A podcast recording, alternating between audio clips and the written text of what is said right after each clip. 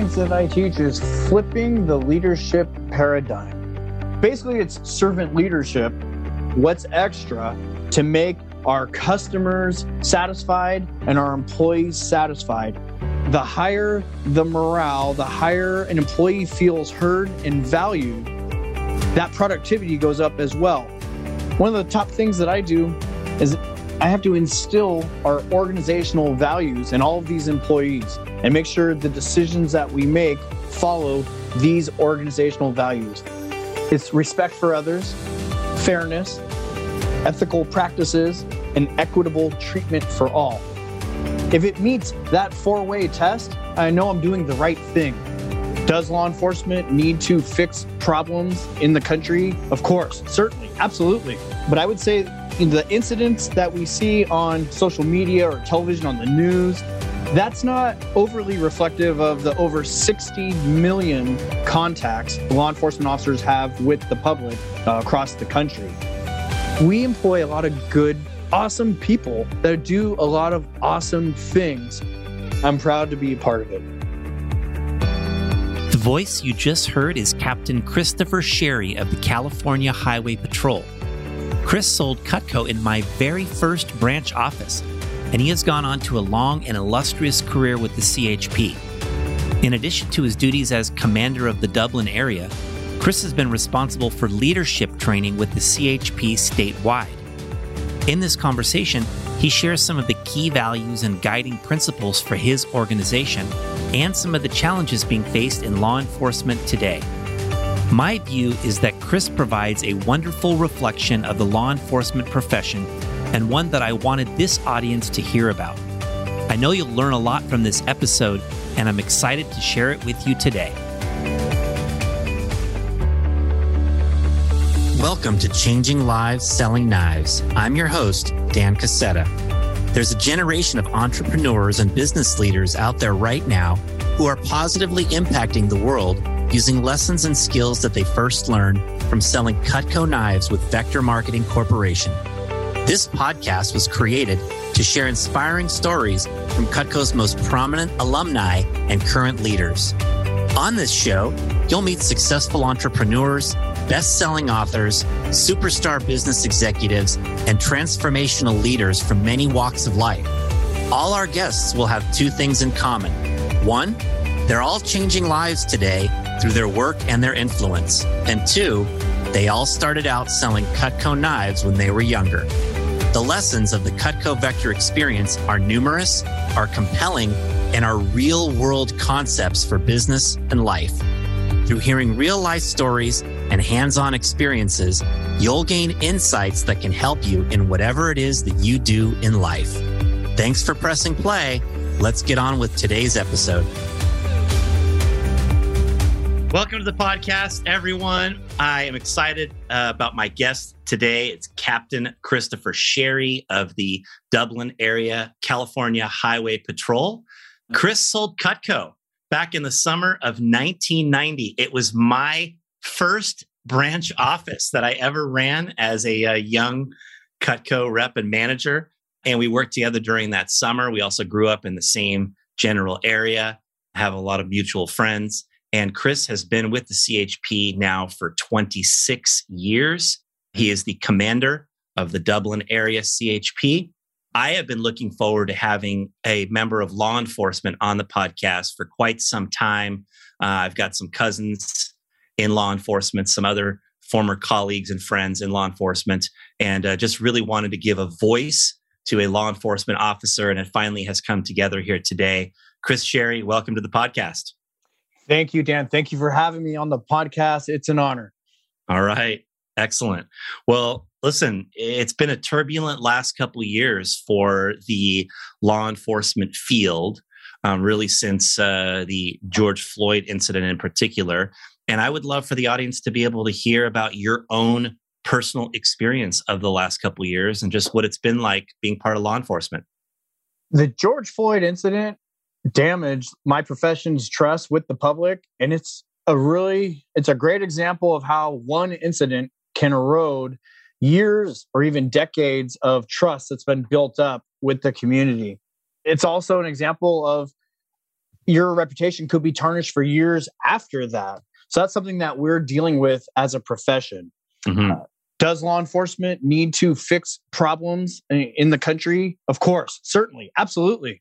But I would say in the incidents that we see on social media or television on the news, that's not overly reflective of the over 60 million contacts law enforcement officers have with the public uh, across the country. Any misconduct is unlawful. Any use of force that's unlawful is horrible. It's unacceptable. In my personal experience since the George Floyd events, you know, that launched mid summer of 2020 was very challenging time for law enforcement, challenging for me as a leader, personally, professionally. We had large spread civil unrest across the country. So here in the Bay Area, there was hot spots of protests, demonstrations. So we have tactical alerts, days off or canceled. We're you know running officers on overtime. At the same time, there's a pandemic going on, and that's new to us. So in my leadership role, I'm looking at things that I never had to do before, like how do we test uh, our employees for a, a virus? How do we get PPE? How do we get vaccinations? How do we work with the county and the state? And at the same time, all of our employees, they have families who are concerned. So we're a 24-7 operation. We we didn't get to shut down during the pandemic. We we didn't, you know, stay at home, work from home. We still have to go out and serve the public. So that presented some challenges for me. Yeah, wow. I love what you said, Chris, about the uh, the fact that there's 60 million contacts. Is that annually? Yes. Law enforcement and the public. And so the things that we see in the news, the things that we see on social media, while they are real, while they are troublesome in some ways, they're not reflective of the entire law enforcement field and just what really goes on as people like you are doing your very, very commendable job on a day to day basis.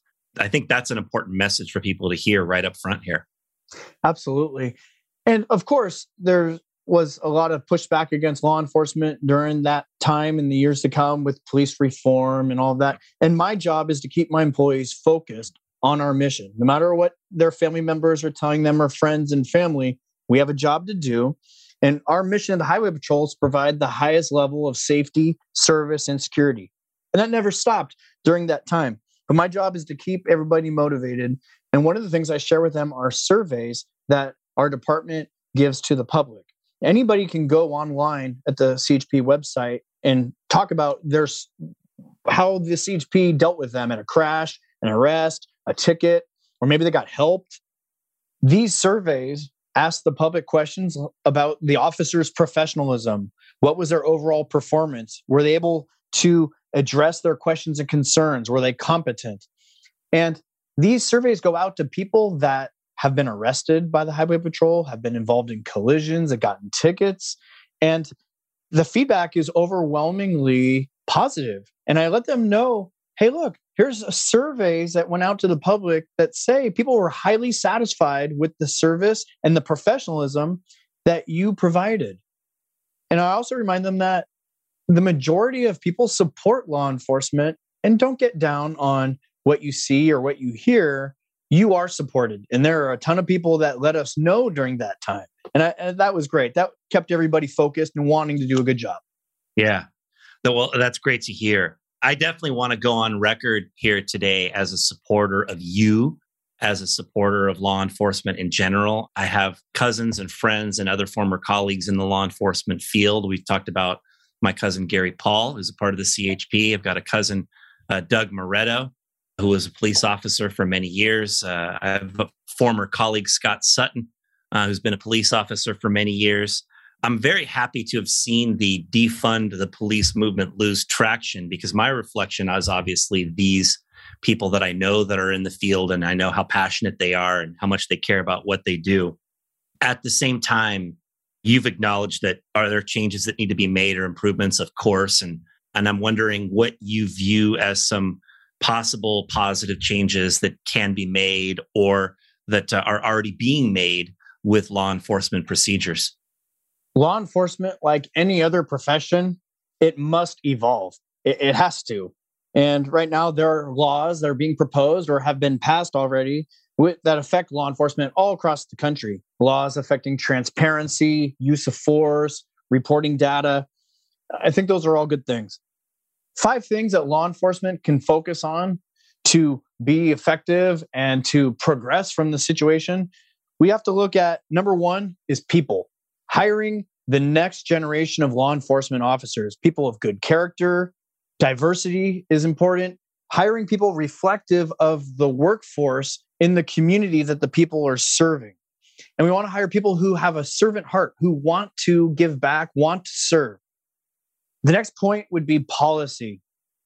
Things like use of force, transparency, things like that need to be addressed in departmental policies. My department is accredited by CALEA, which is an external entity. CALEA was started by International Association of Chiefs of Police, the National Sheriff's Association, Peace Officer Research Forum, and the National Organization of Black Law Enforcement Executives. Why do I tell you all this? What it means, we send up all of our procedures, our policies, everything we do, and it's validated and it's put up against the best practices in the world. And that gives me as a leader a lot of confidence that you know at two three in the morning when our officers are out there in a high speed pursuit or they're doing a searching or something what they're doing is an accredited policy. It's the best of the best policy. And things like racial profiling and first amendment and 14th amendment is all in there. So that's good. So having good people having great policies and then next is supervision have to address items at the lowest level. It could be misconduct it could be a, a, minor violation of policy whatever it is has to be addressed before things snowball into larger issues or problems. And having supervisors having people out in the field ensuring that pursuits use of force even a, a traffic investigation everything is going right it's very important to have a level of supervision and then management so if people policy supervision and then discipline. And that goes back to addressing issues at the lowest level, having courage to take on incidents. And also in our profession, people have to be not afraid to be their brother and sister's keeper because a lot of things can be addressed peer to peer and b- before there is an issue. And then the final point is community engagement. Building trust in the community is paramount. And there's uh, many ways to do that you have your programs, you have social media, you have transparency, but building community engagement, that's the key point there out of the five. Nice. Right now, right now is actually a great time for law enforcement to shine. Some people say, wow, it must be very challenging to be in law enforcement. I go, it's a great time to be in law enforcement. There's a lot of work to do, and we do a lot of great things. So let's show the public some of the great things that we do. Nice. So you started out by sharing that hiring is one of the key spots, right? That getting the right people that have a servant heart, hiring a diverse organization that's reflective of the communities that uh, it serves, the idea of the accredited policies. So you're using best of best practices, supervision that addresses issues early right? Because obviously everybody's going to make a mistake now and then in, in how they operate, and, and that's part of how we learn. And you know, having those things addressed and taught and handled early. You talked about discipline and then community engagement. Do you have some examples of? You mentioned that community engagement is really important. Do you have examples of how you guys are engaged in your community to build that right relationship and build that right vibe? Sure. One of the programs that we do is called Coffee with a Cop and we will bring a few officers and we'll go to a local business. One, we're supporting local businesses. Two, we're interacting with the public. And a lot of times, people's only interaction with law enforcement is on the side of the highway or highway patrol. It's on the side of the road. They're getting a ticket, they're involved in a crash, maybe a DUI arrest, right? It's not positive unless we're helping them. And that's positive. But being at a coffee shop and just talking and we can answer questions and they say i always wondered about this or how about that and there's a lot of great ideas that come from this interaction and then it also shows the public hey, these these officers aren't robots. They have families. They they have a diverse backgrounds, uh, and they could have a great conversation and break down some barriers. So that's one program as Coffee with a Cop, one example of community engagement. Excellent, good stuff. Good stuff. Chris, if I was having coffee with a cop and they said, you know, what question do you want to ask the CHP? I'd ask them like, how can we get these slow drivers to stay out of the left lane? that is frustrating, especially if somebody just says, you know what, I'm going to rush around them and cut them off and keep going. Yeah, slow drivers. Although I'd rather have a slow driver than people driving 115. yes, indeed. But if you do like to drive at the speed limit, everyone, public service announcement move yeah. out of the left lane. That needs to be an outlet for people tra- traveling a little bit quicker. All right, enough on that. Had to drop that in somewhere. Chris, take us back to when you first got into CHP. How did you decide this was the profession for you and how'd you get started? So I was graduating from Chico State and I was a political science major and had a paralegal certificate and I was looking to go to law school.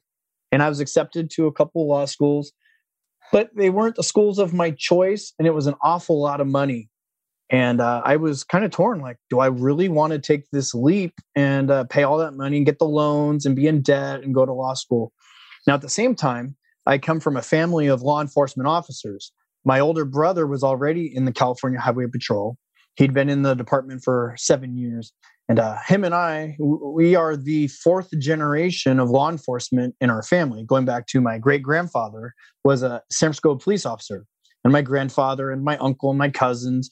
So here we are. We're the fourth generation of law enforcement, and it was, it was kind of like the profession grabbed me, and I realized, you know, that's what I really want to do. You know, I grew up serving. I was in the Boy Scouts, and I was in this called the Leos with the Lions Club, and always doing community service. And uh, it, it was just a natural fit for me. So I applied, went to the California Highway Patrol, and then went off to the CHP Academy. Nice. And tell us about a little bit about just how your career has progressed and what are your current duties as a CHP commander? So, California Highway Patrol Academy was six months long in Sacramento, California. It's a live in academy, which is very different than uh, like a basic law enforcement Monday through Friday, eight to five type academy. Out of the academy, I went to Ventura. And then you know, over the years, I, I got back to the Bay Area. I'll go back to college. I left with a degree and my future wife now married to her, and I'm in the Bay Area. And uh, I promoted through the ranks, and I'm a captain here. I'm the commander of the Dublin area of the CHP. So some of the job duties that I do, I oversee. Uh, I have a lieutenant, and I have six sergeants, 60 officers. I have a non-sworn staff. I have senior volunteers and explorers. Overall, about 105 employees. One of the top things that I do is I have to instill our organizational values in all of these employees and make sure the decisions that we make follow these organizational values. And I'll, I'll briefly tell you what they are it's respect for others, fairness, ethical practices, and equitable treatment for all. So that provides a four way test. Before I make a decision, before they make a decision, before we do a policy, before I hit send on an email, if it meets that four way test, I, I know I'm doing the right thing. So that's important to make sure that everyone understands the organizational values. Some other things that I deal with is strategic planning, building public trust, working with our traffic safety stakeholders like Mothers Against Drunk Driving, working with elected officials, key contacts. I have budgets, contracts, audits, and inspections. We have safety programs, and I'm also would be the incident commander at large emergency incidents, protests, or disasters. Mm-hmm. But those are my core duties as a CHP commander. Great. What are some of the goals or objectives for the, the CHP? We have four main goals. The first would be to focus on and improve employee wellness. And it's more than just having a safe work environment for my officers. We also talk about physical wellness, mental wellness, financial wellness. It's basically investing in our people. Most organizations will say their, their greatest asset are their people, Uh, I believe that they're the ones getting it done. And I want in my organization, it's not just the officers on the road. I also have a non sworn staff, a clerical staff, an automotive technician, a maintenance worker. Without the non sworn staff, we would come to a grinding halt in about 15 minutes. It's so important. Like if we just keep arresting people and writing tickets and producing crash reports, all that goes somewhere and it has to get done. It's, it's a big operation. Our next goal is we want to provide safety to the public, safety through service, and we protect life and property. If we were a business, we would have maybe a bottom line. You know, this is your number. You have to meet that number. This is if you're successful. In law enforcement in California Highway Patrol, we have what's called the mileage death rate. That is our report card, if you will. All the things that we do, our enforcement activities, our education, our um, training, it all is funneled towards safety and that mileage death rate. And I'll tell you how we figure that out. It's very interesting, actually. They take the number of 100 million miles driven in California and then divide into it the number of fatal crash victims. Mm-hmm. And that number is uh, your mileage death rate. And let's say back in the 80s, it was a much higher number than it, it is now. And then it started to go down. And I'll ask you this question, Dan. Why do you think the mileage death rate went down from these historic highs in the 70s and 80s and then in 2010, that mileage death rate was as low as 0.84. Why do you think? Why has the mileage death rate gone down? Um, I mean, one of the things that comes to mind is like the difference in the build of vehicles nowadays versus, you know, yeah. what they were like back then. So but I, you know, I'd like to, I'd like to come up with an answer that has a little bit more to do with what you're doing. Absolutely, you have, you know, better technology, right? Airbags. you may remember back in the '70s, kids in the back of a station wagon, you know, in the back seat. You know, now we, you know, most it'd be crazy if you weren't wearing a seatbelt now, right? You know, right. So there was a culture change, better technology. Uh, we have good enforcement. We have better education and training. So in 2010, the mileage death rate, our report card is nice and low, and then it starts going up, up, up, and it's it's going up, and we're we're that's we're trying to attack it. Why would the mileage death rate now all start start going up? Complacency, maybe. I don't know. There's an object on your desk or in your pocket. It's called a cell phone. Oh yeah. So distracted driving is one of the reasons why uh, the mileage death rate went up, and then all kinds of other factors legalization of marijuana in California. We studied after that more crashes, more DUI arrests, more impaired driving. So more drivers out there, more miles being driven. So that is our um, second goal is the safety through service, and that mileage death rate is so important. We also we provide service to our allied agencies, and um, you know we are the state police. Uh, the Highway Patrol merged with California State Police in 1995, so we do have a large role statewide in that regard. But our third goal is we want to ensure the department is representative in California's diverse communities. That goes back to what we were talking about hiring from all walks of life and all different parts of the community.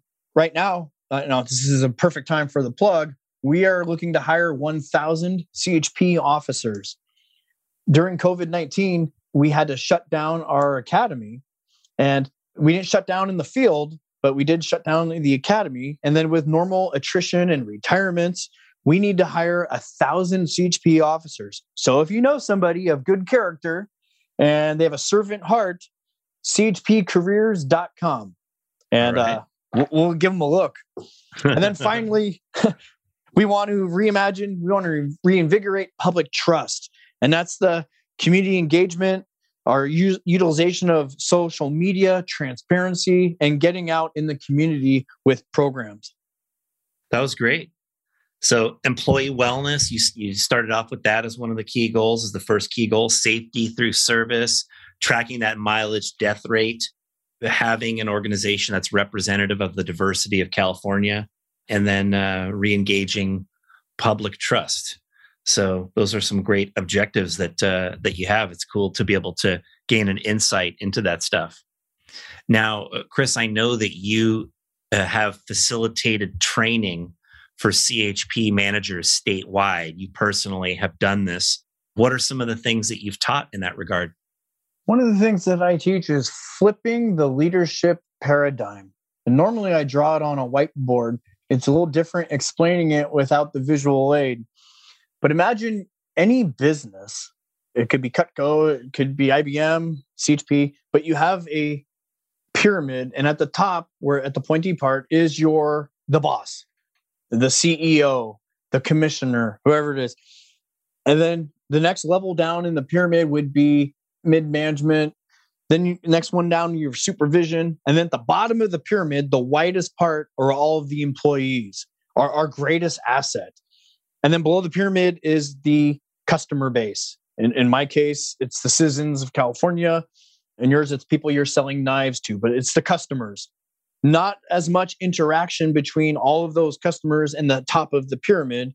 They're interacting with all of the employees at the bottom. So now directives come from the top all the way down. And uh, a lot of energy is going down. There's policy. And, and i know your company has rules. There's policy. There's strategic planning.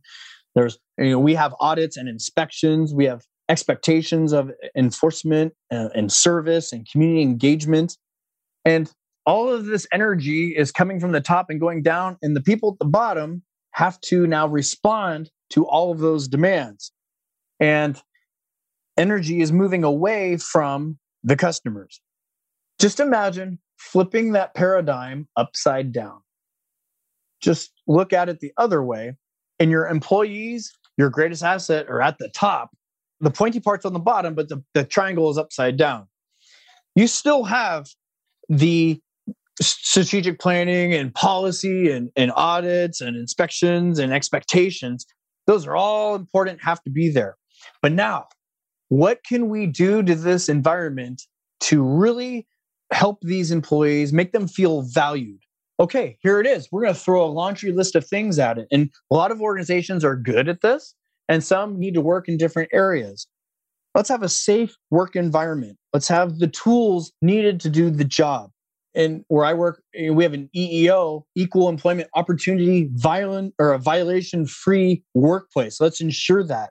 Let's have a clean facility, a safe facility, provide training, provide mentoring, opportunities to be heard, support, teamwork, motivation. So now we're throwing all that at the employees, all that energy, and that transfers over to the customer base. Basically, it's servant leadership. It's, hey, what can we do besides all things we're obligated? What's extra to make our customers satisfied and our employees satisfied? And I call that flipping the leadership paradigm. And I'll tell you, you look at productivity and morale, if they were on a graph, the higher the morale, the higher an employee feels heard and valued, that productivity goes up as well. And if you look at uh, any business where productivity is down, um, employees' misconduct is up, look at how they're being treated and look at how they feel valued. So that's flipping the leadership paradigm. I also talk about three rules of leadership. And the three rules and I got this from Dr. Robert Lewis, who's a pastor, teaches a program called Men's Fraternity. The first rule is accepting responsibility. And uh, I think you would agree with me if you're a leader in an organization, you know, you have to be responsible for the whole operation. And you can't hide behind, you know, I wasn't there or someone didn't, I didn't read that. You know, you're responsible. The next is rejecting passivity, being out of the box, being active, being engaged. And then finally, leading courageously. Sometimes that's making a difficult choice, but it's doing the right thing. So when I make decisions, in addition to my organizational values, I always want to take a look in the mirror and see how I'm doing. Am I accepting responsibility for my for this decision for my position? Am I not being passive? Am I rejecting that passivity? And am I being a courageous leader? And uh, I, I feel it's important to always self reflect and against whatever values you want to put upon yourself. But those are my three rules of leadership. That was great. Yeah, I love the three rules accepting responsibility, rejecting passivity, and leading courageously. And, and then flipping the leadership paradigm around and putting people first. There's a lot of talk in our organization right now about how we operate because we've gone through some changes during the pandemic where a lot, lot is done virtually and and we're trying to find the balance between what we do virtually and what we do in person. And one of the principles that has come up is like, what business are we in? Because obviously, you know, we sell Cutco, and if you're a sales rep, you kind of think of it as you're in a, a sales business. But as leaders in vector marketing, the managers of vector marketing, we don't really view ourselves as being a sales a sales business. We view ourselves as being a people development business that what we really do is we help young people gain skills and experiences that are going to transform them and make a difference, right? Changing lives, selling knives, the whole theme of this podcast. The Cutco is the vehicle for that, but putting people first, investing in our people, engaging with our people, spending time with people, making building morale, building culture, all those things you've talked about, that has to be first and foremost in any successful organization. And and uh, I just appreciate how you've shared that that's an important key for you and, and what you teach there at the CHP. Absolutely. Yeah. What are some other leadership principles, Chris, that uh, you strive to deploy in your own organization? Well, one of them is I call it leading from the front. And it doesn't matter if it's a, a protest or being on patrol for me, I need to remind myself I need to stay connected. And that's being seen out there by my troops. And it's also not falling behind in uh, technology. Uh, things are changing very rapidly. You go out in our patrol car, and it doesn't look like the patrol car of five years ago, which doesn't look like the one of 10 years ago. There's a computer system, and how do you log into all the different systems? Then on our desktop, there's all these other programs and new wireless videos and all these things. And it's easy to do my job as a commander and forget they're out there. Learn, the officers are learning all these new things and have to deal with them on every single stop and every encounter. So it lets them know when they see me doing the job with them that hey, he gets it. He understands what what I'm going through. The next is uh, learning from the best. That's what I call it. And you know, as uh, you've probably heard of as iron sharpens iron. One person, you know, sharpens another. And I believe that you have to surround yourself with good mentors, people that care about you, and people that can help you to get to where you want to be and do a good job. So if if you were in the Cutco world back in the day, if you knew a Filippo Mancini or a Dan Casetta, you know, you grab them and say, "I want to learn from you. You know, can we do this together?" I think I think that's important. And then my third uh, principle about that is a form of participatory leadership, getting buy in, uh, creating buy in, feedback, soliciting information. You know, a- as the commander, I mean, I make the ultimate decision, but I don't want to make it in a vacuum. And getting feedback from at all levels from the management, supervisors, the ranking, the officers, it helps me see things I didn't know it helps me make a good decision and it facilitates teamwork. We say team CHP around here. We wouldn't be a team if I just made a bunch of decisions and said, now go do it. And uh, uh I'm not even going to tell you the why. Just we just need to get it done. And we are a paramilitary organization. And if I do give orders, I expect them to be followed. But having a participatory uh, leadership style, that seems to work for me. Great insight. I really like that. And I think that's a great one for anybody listening to take to heart is that, you know, you can be somebody that gives orders, but ultimately having people want to do what you're trying to get them to do is the ultimate in motivation. And that a big part of that comes through this element of participatory leadership. What do you feel, Chris, are some of the greatest challenges that you face? Well, one of my top challenges is keeping my employees safe. I make sure they have the right equipment, right training, the right mindset, and that, that's a top a priority of mine. The next is making sure the employees understand the mission of our department and the direction that we're going. And communication is a big part of that. Making sure, you know, we talk about community engagement every month. uh, we evaluate our officers not all on how many tickets they write and how many arrests they made, but we actually evaluate them on what level of community engagement did they have, what level of professionalism. It's all important. But the message isn't, hey, if you excel in you know handing out stickers to the public and talking at a Starbucks, I don't want any tickets, right? You have to have a balance of enforcement and education. That's the whole package. That's how we make a difference. Another leadership challenge that I face, it goes back to the communication, is helping uh, employees understand why at all levels, you know, the why. Let's say there's a question of staffing. Wow, we're really short staffed right now. When are we going to get some help? It's my job to make sure that the bigger picture of where the cadets are coming from and how important recruitment is. And everybody needs to be an ambassador of recruitment and when the bodies are coming and how that will work right? I can't assume that they're going to understand all of that, and I and I want to take away their frustrations.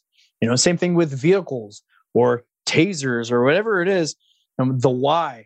How come this policy came out of you know testing? Well, why are we doing that for COVID nineteen? Well, I will tell you why, and, and then we go over that information. But I find a theme. It's communication taking the time to make sure employees at all levels understand is very important. And you may have challenges like that in Vector. Big ideas come out, and how do you get every single person to understand it and then you know follow the direction you're giving? Yeah, exactly. Uh, and part of that comes back to participatory leadership. It's involving and engaging people in the decision making process a lot of the time so that they're a part of it.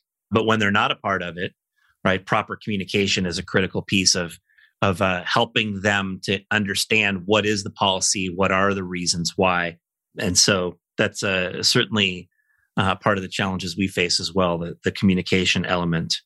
Excellent, excellent, Chris. Anything else you want to say about uh, CHP and your role, your career? I think we've gone over a lot. I, yeah. I will t- tell you, you know the public may not understand everything that happens with the highway patrol and we just have so much to share and that's why it's important to have social media to have communication to talk about these things for instance i talked about how we absorbed the state police i guarantee most people have no idea that the governor of the state of california his protective detail is California Highway Patrol officers, right? We're the undercover security detail for the California Chief Justice of the Supreme Court and the Court of Appeals and our Supreme Court, right? And other uh, uh state level elected officials. There's CHP officers on horseback, on bicycle, in boats. We have a SWAT team. This is a very different organization than what you may think of when you think of CHiPs and Ponch and Jon, right? Things have changed. Yes. You know? And we're part of a lot of good stuff. I'll bring up here's one example is Special Olympics. Across the country, the largest grassroots fundraiser agency for uh, Special Olympics is law enforcement. And to date, since they started, it's called the Law Enforcement Torch Run. Law enforcement has raised $900 million for Special Olympics going to go over a billion dollars in the next couple of years. And that ensures the program is always free for all of the athletes. And it's not just competing in events, it's also getting health and welfare checkups, adequate footwear. They have a variety of programs. In California, the California Highway Patrol, my agency, is one of the leaders in fundraising against all law enforcement agencies for this law enforcement torch run. And that's something that you know the public just doesn't really know unless they're following our Facebook page or something. We employ a lot of good, I mean, awesome people that do a lot of awesome things. It's just a great organization. And if you know anybody who wants to be a part of it, uh, we're hiring a thousand people. I might have mentioned chpcareers.com. yes. Well, I, I appreciate that you said we're a great organization with a lot of great people. And I commend what you do. I appreciate what you do. And uh, really glad that we were able to talk about some of those things here today. Let's take it back to 1990, Chris. Let's talk about how you got into Cutco. I was reading a newspaper. Now that's a interesting concept nowadays. The the San Mateo Times. That's how I heard about the job too. and I saw an ad, and uh, I, am gonna go. I'm gonna go do it. And I went and I walked in the door, and I saw the brother of a friend of mine. So immediately it was like, "Hey, Chris." Like, oh, hey, what is this all about? Just go inside the next room. You'll meet Dan and the crew. So okay. And I remember filling out an application, and you actually looked over my shoulder and said, Hey, I'm an Eagle Scout too. Right on. And I was like, Oh, wow. Hey. so I felt at home. And, uh, you know, I worked for you there and uh, I learned a lot of just good leadership principles and, and things from that time selling Cutco that I, I still use today. What do you feel like are the key lessons you learned that are, are applicable to this day for you? One of them was time management. We didn't, didn't have the computers and iPhones and things we have now that I use to organize myself. Literally, it was like writing in a notebook. As you know, you're scheduling appointments with people. You're you're doing phone calls. You're traveling. I really honed in time management skills. And then one of the things that we we talked about, you may not remember this, was hey, when you're calling people to, you know, you would phone people on the phone to schedule an appointment, then go to their house and do a demonstration and make a sale. And it was, you know, if you're laying in bed in your pajamas making phone calls, your overall performance is going to be like you're in your pajamas in your bed. It's not your best. How about stand up when you talk, wear a suit, you know, practice like it's game day. Now, I transfer that to what I do now, and it's we take training seriously. I take uh, preparing, you know, like it's going to be game day. And that's something that I, I learned back then. So that, that was interesting. And one of the biggest things I learned is about perseverance, persistence, and hard work. It pays off in anything you do, selling knives, working, you know, for a business, working in law enforcement, a little persistence, hard work, and you'll do fine. And I wasn't very good at selling knives. I remember, you know, I'd wear a full suit and go to somebody's house and I have a briefcase full of supplies. I'm doing the demonstration and I'm sweating and I'm, I'm trying hard. And they're like, I'll take a homemaker set plus eight stick knives. Like, really? I'll write it up. You know, and I'm like, hey, can I look through your Rolodex and call more of your friends? You know, but it, it started to happen because I was trying hard and I practiced presentation skills, how, how to speak and present yourself. But I think one of the big things with Cutco is you have a good product. You have an awesome product. And I work for the California Highway Patrol, and you, you can tell I'm proud of my department and my agency. But when you have a good product, then it's you want to be an ambassador of it, and you go out and you do a good job. I mean, to this day, it's been shoot 40 years, and I can tell you all about the Cutco knife with the double D, right? The full the full tang and the nickel silver rivets and that, that, handle. That's the same material they make bowling balls out of in Olean, New York. Yeah, right. We got all this great stuff and it sells. And uh, like I said, you know, law enforcement, we have a lot of great stuff and we're doing great things because we have a good product. So I, I'm proud to be a part of it. Yeah. Excellent.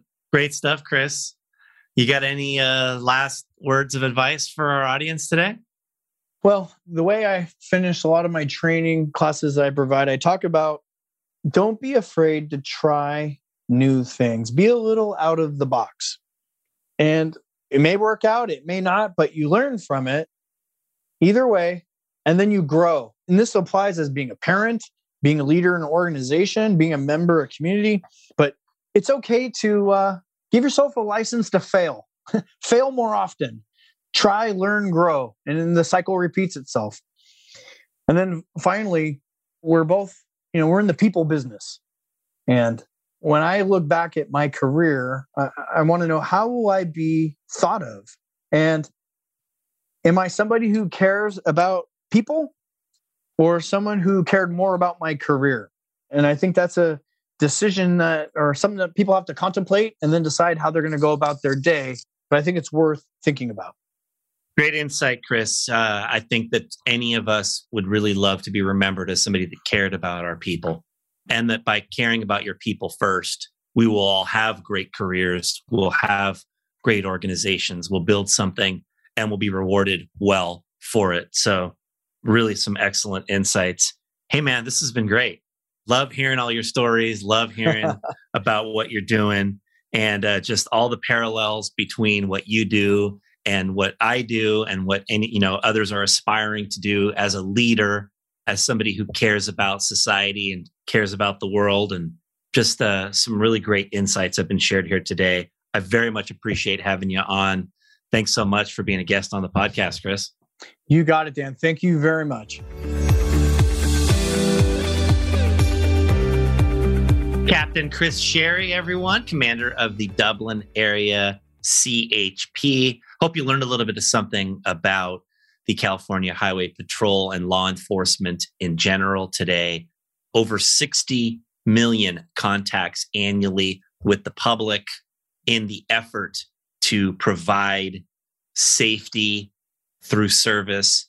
And obviously, the stuff we see in the news and social media is sometimes painful. And it's important to recognize that it really is not reflective of these organizations, these people as a whole, and that uh, the overwhelming majority of people in the law enforcement profession are great individuals providing a great service to the public, people like Chris and others. And that's an important thing that I wanted to make sure came across here today that I hope you felt in uh, getting to know Chris and his story. Chris did acknowledge that every organization must evolve and there there are things that need to be changed or are being changed in law enforcement and he detailed how his organization is striving to have people with a servant heart to have people that are reflective of the communities that they serve, accredited policies to make sure they're using the best of the best practices with effective supervision and discipline when issues arise. And then Chris also talked about the community engagement that they participate in as well. He strives to instill the key values in his organization, has that four way test that he talked about I love the leadership principles that he has shared as a leadership trainer for CHP managers statewide, leading from the front, learning from the best, participatory leadership. And then his last question was really compelling to me, which is Do you want to be known as somebody who cares about his career or her career? Or do you want to be known as somebody who cares about your people? Uh, great question to ponder in terms of how you are viewed as a leader in the organization that you lead and run today or in the organizations that you will lead and run in the future. Hope you enjoyed this one, everyone. Thanks a lot. Thanks for listening. If you got value from today's episode, please share it with others and consider rating or reviewing us on your podcast player. Subscribing to the podcast is free and ensures that future episodes are automatically downloaded directly to your device. For access to guest bios, show notes, and other resources, visit changinglivespodcast.com. You can sign up there to receive valuable resources for free from people featured on the podcast. And to support our podcast sponsors, visit changinglivespodcast.com slash deals. This is Dan Casetta signing off. We'll be back in a few days for our next story about changing lives.